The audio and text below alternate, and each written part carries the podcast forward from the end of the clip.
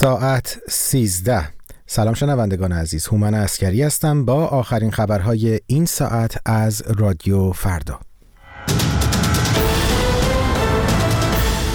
دونالد ترامپ در انتخابات مقدماتی کارولینای جنوبی هم نیکی هیلی را شکست داد. در چهارمین سلسله حملات هوایی مشترک آمریکا و بریتانیا 18 موضع حوسی ها را هدف قرار دادند. اسرائیل می‌گوید هیئتی را به مذاکرات دوهه اعزام خواهد کرد.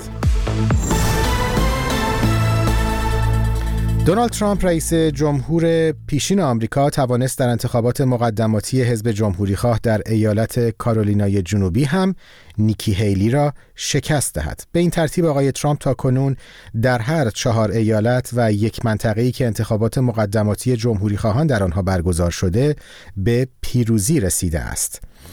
خانم هیلی در دوره قبلی ریاست جمهوری آقای ترامپ نماینده ایالات متحده در سازمان ملل متحد بود او پیشتر هم دو بار فرماندار کارولینای جنوبی بوده و به همین دلیل بسیاری نتیجه انتخابات در این ایالت را برای او سرنوشت ساز می دانستند.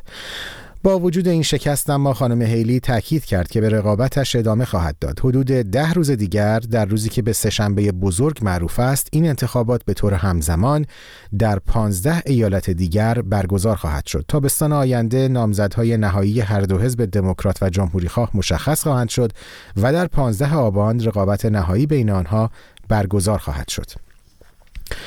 پنتاگون اعلام کرد که آمریکا و بریتانیا شامگاه شنبه در یک عملیات مشترک 18 موضع متعلق به های مورد حمایت ایران را هدف حملات هوایی قرار دادند. به گفته پنتاگون این سایت ها در 8 نقطه یمن قرار داشتند و شامل تأسیسات زیرزمینی مربوط به تسلیحات، موشکها، رادارها و یک هلیکوپتر بودند. این چهارمین دور حملات مشترک آمریکا و بریتانیا علیه حوسی ها بود و با پشتیبانی شش کشور دیگر انجام شد. در همین حال فرماندهی مرکزی آمریکا سنتکام از سرنگون کردن یک موشک بالستیک حوسی ها بر فراز خلیج عدن خبر داد. بنابراین گزارش این موشک به سمت یک نفتکش آمریکایی شلیک شده بود و ناوشکن یو اس میسن آن را رهگیری و منهدم کرد.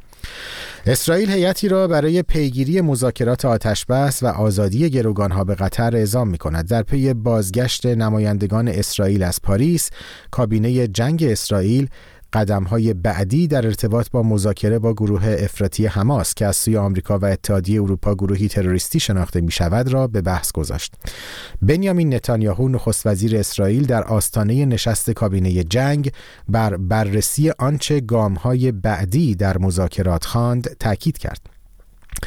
تزاخی هانگ بی مشاور امنیت ملی این کشور هم در گفتگوی تلویزیونی محتاطانه از خوشبینی نسبت به پیشرفت مذاکرات سخن گفت. پس از دور نخست آزادی گروگانها و توقف موقت جنگ در هفته های آغازین تلاش های بین المللی برای تمدید یا تکرار وقفه بشردوستانه و تبادل گروگانهای اسرائیلی و زندانیان فلسطینی بی نتیجه مانده بوده است.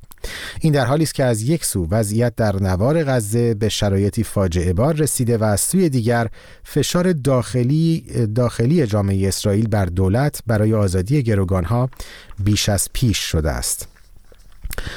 سازمان اطلاعات ملی عراق روز شنبه اعلام کرد دو عضو گروه داعش را در یک عملیات در خارج از این کشور بازداشت کرده و به عراق بازگردانده است این سازمان هویت بازداشت شدگان را اسام سعیدان و بشیر سعیدان از مقامهای داعش در فلوجه اعلام کرد و آنها را عناصر خطرناک داعش خواند.